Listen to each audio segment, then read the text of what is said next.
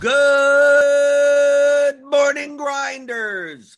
Welcome to the DFS pregame show here on Roto Grinders. I'm Jordan Cooper, a.k.a. Blender HG. You can follow me there on Twitter. And this is the show, as usual, that we review yesterday's slate a little bit. It was interesting. Talk a little bit about today's slate, maybe not that much. I don't know. And answer your DFS strategy questions. I'm always in the YouTube chat every morning. Good morning, people. Matt Mears, Dupocalypse, Frederick Dude, Card Fan, Joe Mac, 0058, First Round Exit, Suki Singh. It's a little coffee morning. Not coffee, apple juice, right? I'm coughing, but I'm not drinking the coffee. So keep my apple juice cold by hitting that thumbs up button. Hit the thumbs up. Hit the notification bell. Hit the subscribe button. Hit a bunch of stuff. Just take your mouse and just tap everywhere. It helps us out. Yesterday was how did I not win yesterday? That's going to be the question. That's going to be the theme. How did I not win yesterday? I had everything that was needed. I just didn't have a lineup with all of them in it. Like, it just seemed like that I made all the right choices and it just didn't all get in there. Like, how does that happen? Because my top exposed stacks were Boston and Philadelphia. And I had Tampa Bay, I had Meadows, I had Kiermaier, right? I had guys like that. I had Boston stacks out the wazoo. I got McCutcheon. I got Brad Miller. How does it not all get in one lineup, right? I had pitchers. I had Nola. I had Pivetta.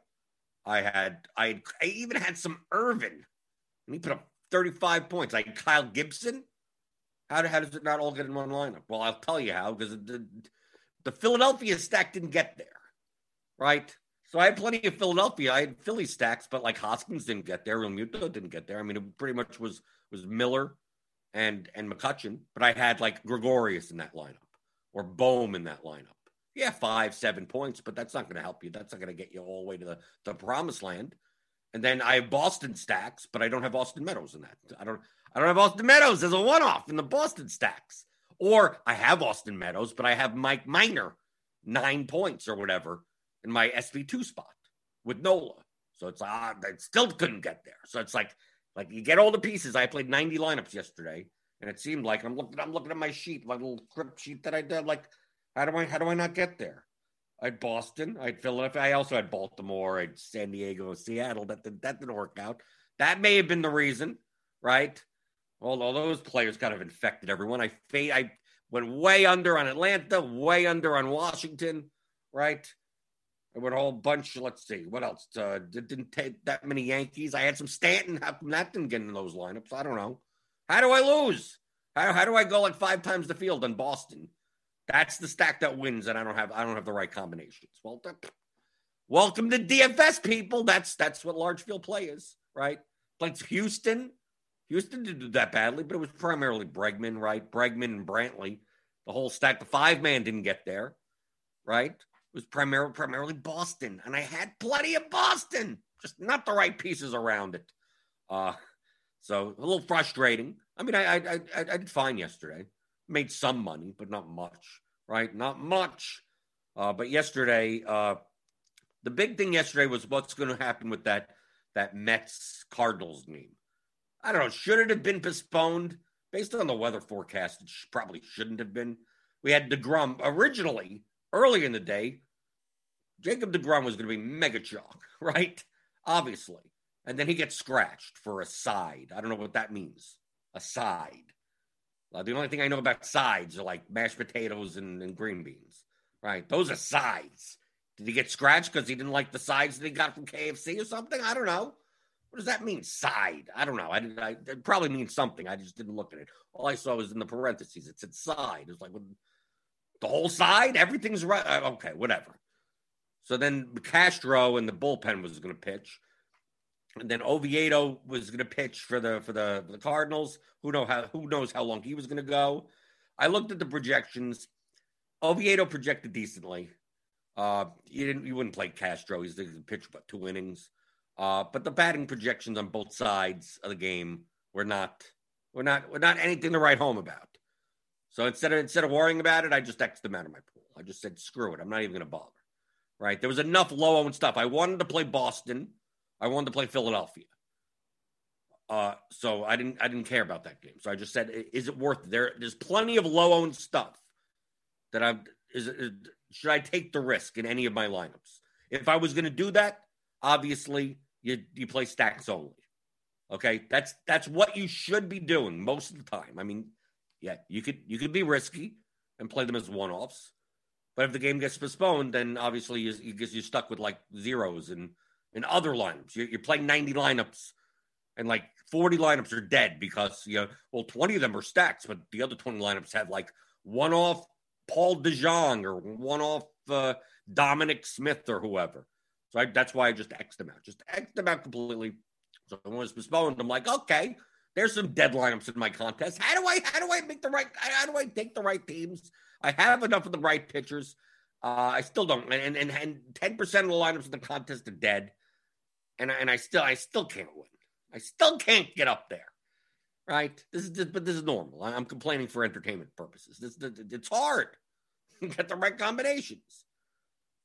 But that was the main thing yesterday. So once DeGrom gets taken off the slate, now obviously ownership's going to go down to like Bauer and Nola.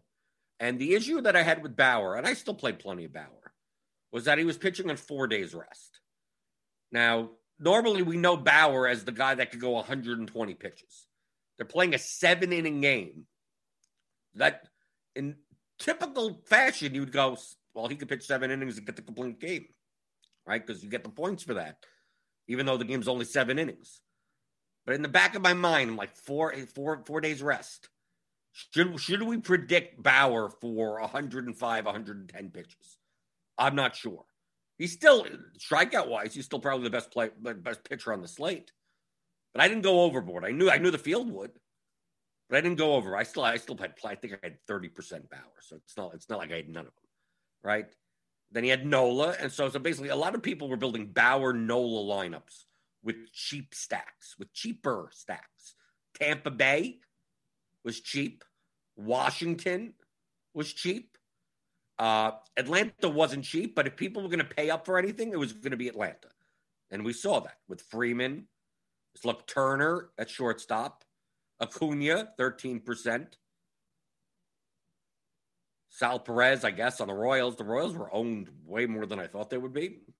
I didn't have much of them. But that was going to be the construction, the Bauer-Nola, the double stud construction. So whenever the double, I love the double stud construction. That's when you get your vomit stats, but not when it's going to be. That's what most people are doing. That's not when that the popular construction is that. So I flip it the other way. I go, people aren't going to play expensive stacks. Boston was an expensive stack. It's not as expensive as it would have been if Devers was in the lineup. Originally, I was like, okay, well now I get JD Martinez, Bogarts, and Devers, and they're all 5K plus. Like, not many people are playing this because you can't play Bauer Nola. You can barely play one of them in that type of lineup. So that was my thinking there. Phillies, similar situation. You're paying up for Realmuto. You're paying up for Hoskins. Hoskins was a little over 5K. People were going to really do that. But for a ceiling, I'll take 3-4% owned Phillies against Eric Lauer, who's not really that great of a soft tossing lefty, right? In Philadelphia, I'll take that. So I had to find other pitchers. So, I mean, like Pivetta always scares the hell out of me. I still play plenty of Pivetta. But I also played a couple of Tiger stacks also, like against him. I played a lot of Mike Minor. He only had 8 points, but I mean, Brick75 played a bunch. Most people played some Minor. He was the fourth most high-owned pitcher.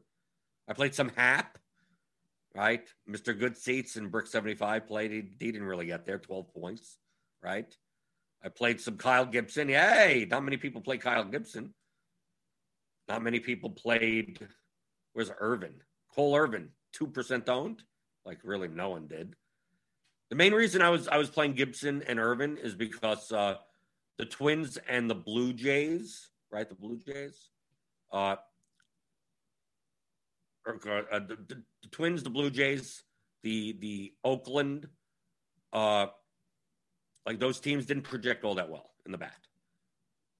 So when I'm looking at a team that I'm like, I'm not even considering stacking, like those teams did not project well and they were not underowned.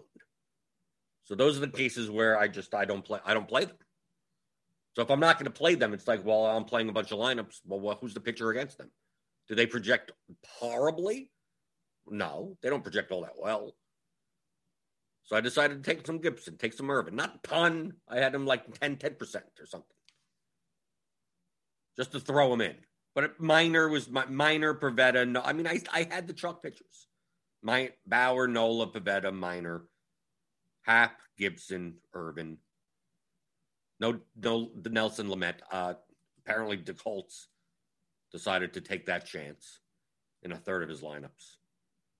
I couldn't possibly see Lamet going past, if at best, 70 pitches. At best. Right? I think he threw a bullpen session of like 30 pitches a couple of days ago or something. Something like that. That's what I saw. So he threw 30 pitches in a cell. I don't know. I at his price, which I mean, his ceiling, you need him to pitch at least 5 innings for the win. So I'm like 70. What's his max? So that's why a lot of people didn't have him. He was 9% owned. When I saw his ownership at 9%, I said, thank you for paying the rake, right? There was a chance, right? If you wanted to take a shot on Lamet and say, maybe he's fully fine, they're just going to let him go 100 pitches, because they normally don't even let him go 100 pitches when he's healthy. If you wanted to take that shot, okay. There's a risk-reward there, especially if Bauer and Nola get blown up. But that's the problem. You have two of these ace pitchers here. So you need the situation where both of them die. And then Lamet scores enough. So I did too much stuff have to go right. So I just X'd him out. No point of that. I understand playing Cobb against the chalk Rays. He was 23 points. Okay, that's fine. Right? So I get it. But I mean, you see here that typically the chalky pitchers are the ones that the sharp players use. Right, I know Goodsab. A little under on Bauer, Brick under on Bauer. I could see being under on Bauer because of the 4 days rest. He still ended up being 44% owned, though. But the chalk stacks were, I mean, as I predicted. Other than the Royals. The Royals were way more owned than I thought, which is fine because I didn't play much of them. So that's perfectly fine to me. We had Atlanta. We had some Washington, but a lot of that was Trey Turner, Josh Bell, I guess. Yeah, they weren't that owned. They were a little bit less owned than I thought, but it was pretty much Atlanta. Atlanta and the Royals? I mean, look, Dozier was 14%, Benintendi 13%, Soler 10%, Perez 9%, Merrifield 9%. Like, Merrifield's not cheap, right? Kind of weird. The Royals got that much ownership. I don't know. Just to me, at least. Not based on my projections, based on the bat, it's not like they were projected all that well. They were projected okay. They were fine. But they were also cheap. I mean, outside of Sal Perez, they were cheap enough. Like, I played some Benintendi. I mean, I still had Royals in my lineups. Just not as a stack. But the Braves disappointed. So, like, then that destroyed a ton of lineups. And I went under on the Braves. I still had some of them. I still had Acuna in some lineups. I still had Freeman, right? I still had. Doesn't mean I don't play any of them. I get it. They project well. They're fine. And then Tampa Bay. Like to me, I viewed it was basically Atlanta, then KC, and then Tampa Bay. So I understand why Meadows had 2 home runs at 14% ownership. I mean, he was one of the highest. I mean, 1, 2, 3, 4, 5, the 5th highest owned batter. Next to Freeman, Contreras, Dozier, Turner, and Meadows. Like, I understand Turner because of shortstop. Dude, filling in the show, you're probably paying up at shortstop. Tatis ended up not being in the Padres lineup. Not saying that he was going to be popular anyway. I understand a Bo Bichette, a Turner, a Bogarts. I get it. I just, a Dozier, like, I thought Meadows would actually be more owned than this. I thought the Rays would be a little bit, I thought the Rays would be, after the Braves, the chalkiest team. So we get a lot of Meadows, a lot of Brandon Lowe. Where did he go? I mean, it's an 8.7% owned. I mean, it's an 11-game slate.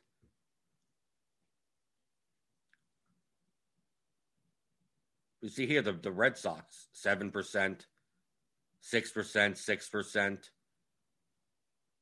5%. They should have been higher. I mean, the reason they weren't higher owned is people were trying to jam in Bauer and Nola together. But I don't see why you can't play one of those and Pivetta and then play a Boston stack. They had one of the highest team totals on the slate. They had one of the highest ceilings in the bat, and they were under-owned. They were one of the most positive leverage stacks according to Slate IQ on Roto Grinders. And that's essentially what I did. Boston and Philadelphia were the two highest leverage stacks, meaning that their chance of being the winning GP in the winning GPP lineup as a 4 or 5 man stack, the percentage of that is higher than what they will be owned. That's it. That's all you're looking for in DFS. That's why I played them. I mean, that's what, and their ceilings were well projected. Stuff like Atlanta. Atlanta was like the highest chance of being in the winning lineup. I get it, but they were probably going to be overowned. They ended up being kind of efficiently owned. They weren't as owned as I thought they would be. So that's really what you're looking to do. That's why I'm taking teams, taking pitchers, mixing them together, plus EV lineups, and whatever happens, happens. Minor was 15% owned. Okay, I'm fine with it. I had 50%. I'd way more. I had tons of Mike Minor. So I was also making a lot of lineups that didn't have Bauer and Nola in it. Pivetta, Minor. Hap, Pivetta, but I mean, when you get 12 points from pitcher or 9 points from pitcher, I mean, when Nola puts up 30 and Pivetta, like Nola, Pivetta, even Bauer and Pivetta, like 36 to 40 points, you needed a pitcher in total. So when one of them only has like 10 points, you're gonna be way behind. I didn't get the right combination. So maybe I failed more at pitcher than I did at the bats. So I still have plenty of bad bats. I had Seattle stacked. I had Baltimore stacked. Houston stacks that didn't get there, right? Like the team did fine, but like all the production was only in like one or two guys. So the stack doesn't really get there. Looking in the YouTube chat. Let's see. Dustin Bazell said, Boston, Detroit 5-3 got you there. Yeah, well, Detroit. Pivetta did well, actually. And then Detroit killed their bullpen. Did decently against Pivetta, but Pivetta still got like 8 or 9 strikeouts. Tim Williams, DFS. Do you ever look at Plate IQ when making certain decisions? No. You answered your own question. I know it's baked into projections, but for example, Carlos Santana appears to have a good IQ versus Bieber today and could be leveraged. Well, if he does, he would project whatever his projection is. It's already in there. What you're doing, Tim, is looking at one of 300 variables that go into projections, and maybe what you're looking at only matters 0.7%, 0.7%, maybe. Whatever stat you're looking at. Maybe that's what the actual weight of what you're looking at should be. Well, you're looking at it and you're going, oh, I'm going to bump this guy up 20, 30%. No, the model already takes into account how much that matters. Whatever you're looking at, how much it matters. So no, then why would I want to look? I don't want to look at anything that's already in the projection. Because then I'm going to ruin my bias. You can't just say, oh, they project well. And They project well, and like this other, like it's already in there. Michael Dompier says, I did a few Mets Cardinal stacks in large field tournaments just in case. When it was postponed, you knew the risk. Yeah, and that's what you do. Me personally, there were tons of other spots. Like even if that game was clear, like I may have not played stacks from the game anyway. So that's, to me, that's what I viewed it as. And yes, there were going to be people that were going to, the ownership's going to go start going down once that risk starts going up. So you may get to a level where they're so low owned that you might as well take a shot. To me, it never got to that level. To me, it's like, should I spend 10 out of my 90 lineups on this? Or should I play more Red Sox or Phillies or whoever I played? Should I play more Seattle? I saw that there was loan-owned stuff then anywhere, everywhere. So, like, okay, so then I don't have to bother with it. So I don't have to think about it. Question. I'm starting to use Slate IQ a lot more. Understand that Slate IQ uses the Plate IQ Roto Grinders projections and ownership. Understand, like, the winning percentage are all based around the Plate IQ projections, not the BAT projections. That's one big thing. So you may have to adjust it mentally. So I look to see what the difference is. The bat has so many different other variables that some of these teams and some of these players go up or down based on what Cardi has in his model. Do I use the pitcher Slate IQ information? No, because the pitchers are just individual. They're just individual players. So no, I treat them separately. Most of the other stuff in Slate IQ is either going to be similar from slate to slate, depending on its size, or not really any actionable information. Like if you look at the stack leverage, like it's going to always, for a 10-game slate, it's going to look the same way as any other 10-game slate. For a 4-game slate, it's going to look certain ways. You're going to see that 5-man stacks aren't as valuable on smaller slates. So looking at everything, all the other stuff, the only thing I looked at in Slate IQ is that team stack section. Everything else doesn't tell you much, or it's going to be the same. It's always going to be the same. Ronald Coley, why did most projection systems have Lamet projected as if he's actually pitching normally? Well, the bad projection systems, I don't know. Whoever does the project, whoever puts in the pitch count, needs to make the adjustment accordingly. Make some type of guess at a median of how many pitches. I think Cardi had him at 7. I think Cardi had him at 70. Which still for his price is horrible. If you projected him for 90 pitches or something, like he was pitching normally, like that's aggressive. That's aggressive. I wouldn't call it wrong. I just call it aggressive. Michael Dompier says that were Royals so overowned as pivots from the Mets, maybe. The Mets weren't getting that much ownership. It's not like the Mets and the Cardinals were getting that much ownership. I think it was more due to the fact that the Royals were cheap. I mean, we take Dozier, all these guys, other than Perez, all these and Merrifield, all these guys are like low 3Ks. Soler and Dozier. So if you're going to build a stack, I mean, you're going to stack the Royals. You're able to fit the Royals, even with Perez and Merrifield. Like Perez and Merrifield could fit in a lineup where you're not playing Bauer, Nola, where you're playing one of those two and Pivetta. And then you play the Royals. And then you play like a one-off Tampa Bay back. Because Benintendi, he's also cheap, right? Yeah, I think it was more due to construction. I just thought a lot of that would go to like Washington. Washington was cheap enough. More overboard on Tampa Bay. I just thought more of that. I mean, Willie Adames was 7% owned, batting ninth. It was 2,600. But no, I don't think it had anything to do with the Mets Cardinals. Ronald Coley says Vegas even had Lamet with an 8.5 strikeout prop. You sure about that? Did he? I don't know. I don't look at strikeout props. That would have been an easy under. Could he have gone 90 pitches? Yes, possibly.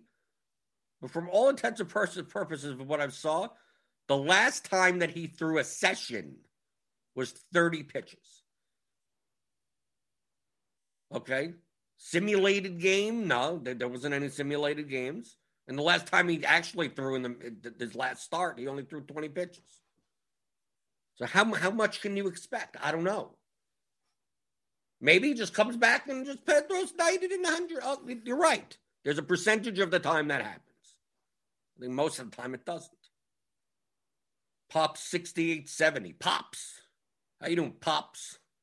Blender, on the bat stacks, I noticed the five-man stacks have a lot of the three outfielders. How do you determine which one to take out? I go back to Plate IQ and take out the lower rating. You know which one I take out? Whichever way it fits. That's just the way, whichever way it works out. Typically salary-wise. I'm not manually going in and taking people out. I'm using a tool. I'm telling it, give me a bunch of stats and let me take a look at them. Right? That's what I'm doing. So I'm not manually going in. I'm not picking guys one at a time. I'm building lineups all at once. So I'm not even doing that. Which one do you determine to take out? I didn't take out anyone. I didn't put them in to begin with. I'm telling a tool. Give me out of my 90 lineups. Give me 18% Boston, and let me take a look at them. Right. Sometimes I have three outfielders. Sometimes I have three outfielders from the same team. Sometimes in order to get diversification. I'm not opposed to using three outfielders from the same team in your stack. Just understand that it locks you out from the nuts sometimes. So a percentage of the time, if you played a Boston stack with all three outfielders, right? If you had Verdugo, Renfroe, and Martinez, that means you couldn't have Meadows double dong or McCutcheon double dong yesterday, which means your Boston stack wouldn't have won first place, right? You would have had the right team. You would have rather had Marwin Gonzalez's 5 points at first base. So I don't think there was a first baseman that he needed to have, right? So that's really the mindset. Doesn't mean you never do it. Just understand that when you play three outfielders from the same team, it could lock because there's more outfielders in the pool, right? There's 11 games, three outfielders each for 22 teams, there's 66 outfielders. And everyone could roster three of them. So when you roster Marwin Gonzalez and you put him in the first base spot and he gets 7 points. Well, if Marwin Gonzalez is actually eligible at multiple positions, but let's say Reese Hoskins. I always make Reese Hoskins, Freddie Freeman. If Freddie Freeman hits a home run and you don't have him, and then you have Reese Hoskins and he hits a home run, you're fine. You're absolutely fine because no one could roster both of them in the same lineup on DraftKings. Outfielders, the three highest scoring outfielders can be rostered together. And some of these second base, Hunter Dozier's third base and outfield eligible. He could fit in four slots in your lineup. If Hunter Dozier went off for 40 points, you're probably going to need him because he fits in four spots. So if you have your third base and all three outfielder spots taken up, doesn't matter they had the right stack. You didn't have the right one off. You didn't have the opportunity to even get that one off.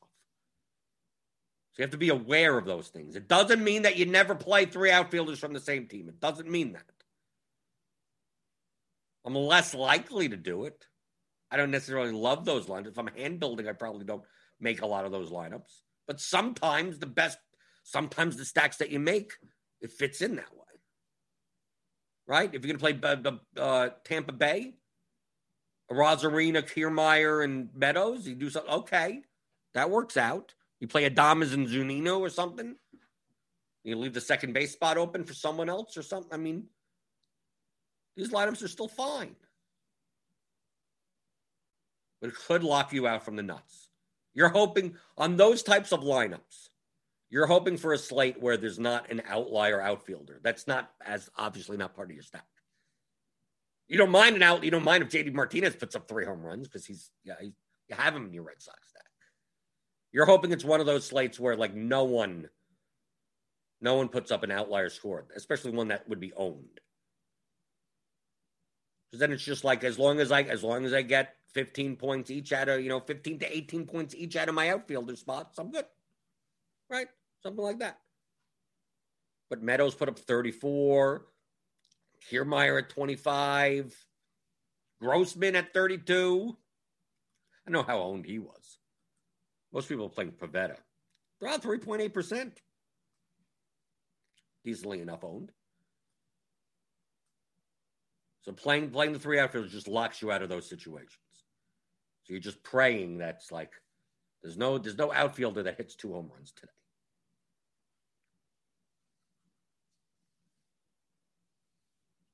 Frederick Dude makes a good point. On DK, St. Louis stacks were cheap because they were assuming they were playing DeGrom. Yes.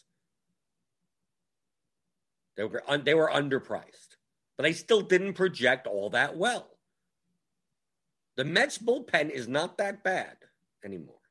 And also, people, they're playing a bullpen game. It's like you'd rather a team face a horrible starting pitcher than a new pitcher every at bat. It's a misconception people have. It's like, they're facing the bullpen today. This is going to be, I'm stacking this team. Well, understand that they're going to be the opposing teams are going to be putting in a new pitcher. No batter is going to see a pitcher more than once, probably. And they'll be able to switch for matchup purposes. Lefty on lefty, right? The guy that's not good at hitting curveballs. They're going to bring in this guy. Like that type of thing. A starting pitcher, they want to pitch for 5 or 6 innings. You may get 2, 3 at bats from them. So you'd rather a garbage guy pitch in 5 or 6 innings than the bullpen the entire game. I believe the bat accounts for that. But people have this conception of, it's going to be DeGrum's out. It's the Mets in the Mets bullpen. You're right. The Cardinals were priced as if DeGrum was pitching, but they still weren't in that great of a spot. The projections showed that. I thought the same thing. I'm like, okay, DeGrum's out. Let's see what I could play Arenado at a cheaper price, Goldschmidt or something, and then the bat updated with new projections, and it's like the Cardinals went up. Not that dramatic, not really that dramatically. So I'm like, okay. Maybe people are going to try to jam this team in, and maybe they shouldn't.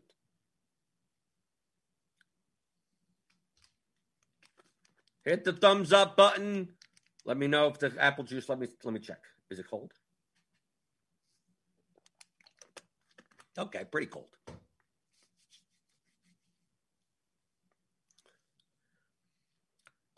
Doug Montgomery, when playing the FanDuel 100-man 3-entry. So that's 100-man contest, I'm assuming. You said, played the best three lineups.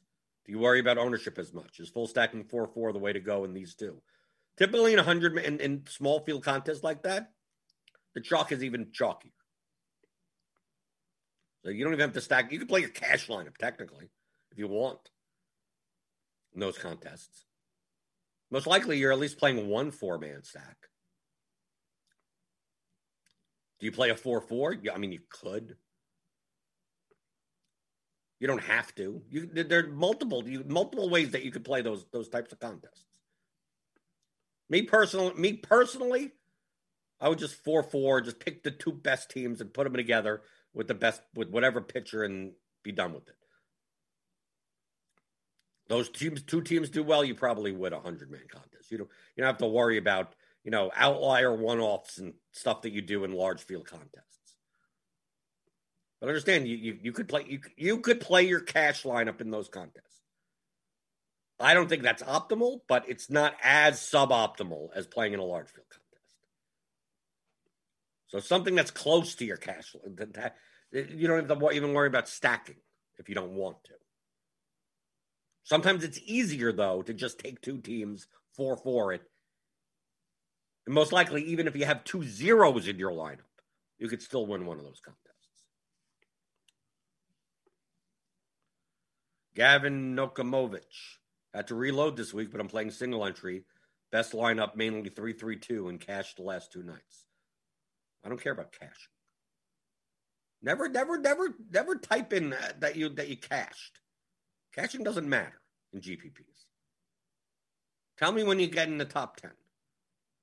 Cashing, if you did that every night, you'd lose. You'd still lose money. I know you people are like, you type that in as if I'm going to congratulate you. No, I'm not congratulating you. Did you come in the top 10 where all the money is? No, then you lost. Then you survived. If you cash, that's survive and advance. But your goal should not be to cash. I'd rather come in last place if it means I come in first place more often.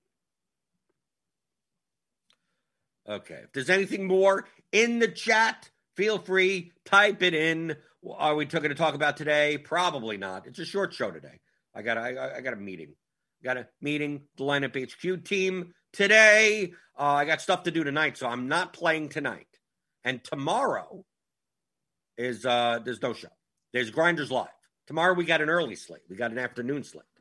So it's going to be Grinders Live tomorrow, 11:30. 11:30 a.m. Yeah, Eastern. It'd be me and Grant, right? I that's what it says on the schedule, at least. It'd be me and Grant tomorrow. You could always turn on that notification bell to let you know when we go live. We got NBA Grinders Live tonight. We got MLB Grinders Live tonight on the YouTube channel, right? So you check those out.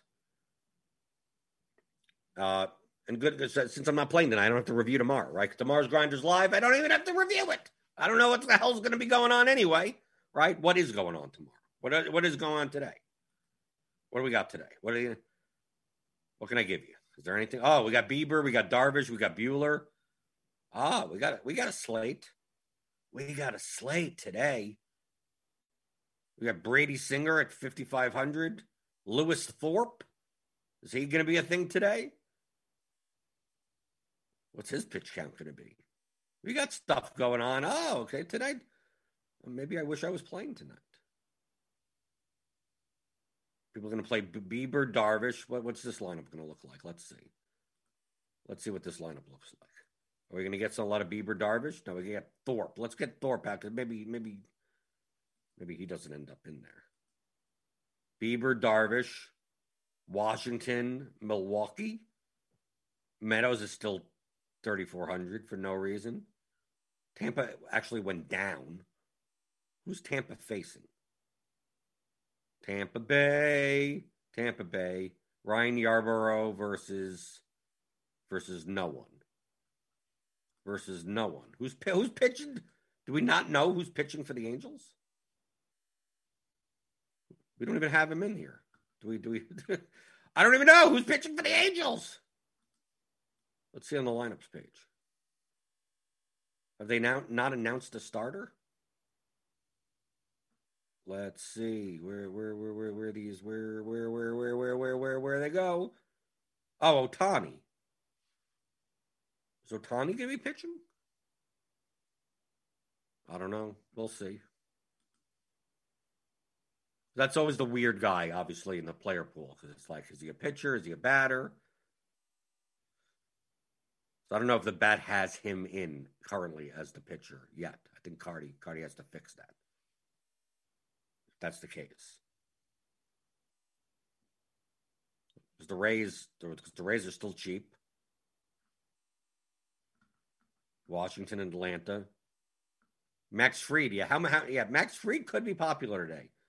We have to find out if he's on a pitch count, right? Let's take a look. What do we have for Freed? Where's Freed? Max Freed. Okay, I don't know what Cardi has him projected currently as. We can take a look. Let's take a look-see at the end of the show. Some people are like, oh, well, what's going on today? You talked a lot about yesterday. Well, then we don't know what the hell's going on today. And to know what's going on today, you look at the projections. What's so complicated about that? Where's Freed? Okay, so in the bat, it's for 75 pitches. How about this Lewis Thorpe guy? Lewis Thorpe, where is he? It's 4K. 90 pitches. 90. Okay. Really? He's facing Texas, a strikeout team. So maybe Lewis Thorpe, maybe Lewis Thorpe is the thing today. Maybe he is.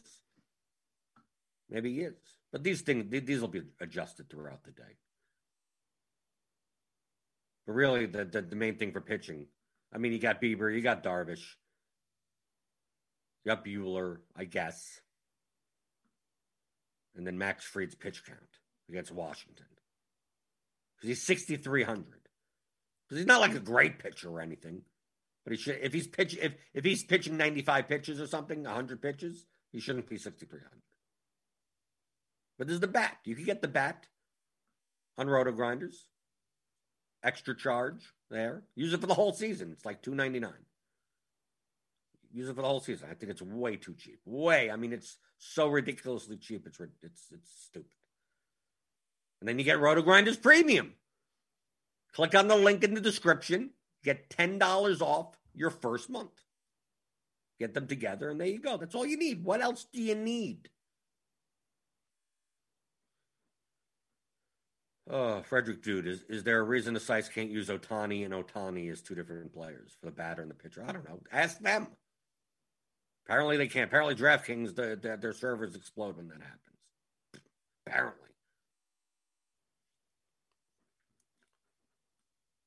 Okie doke.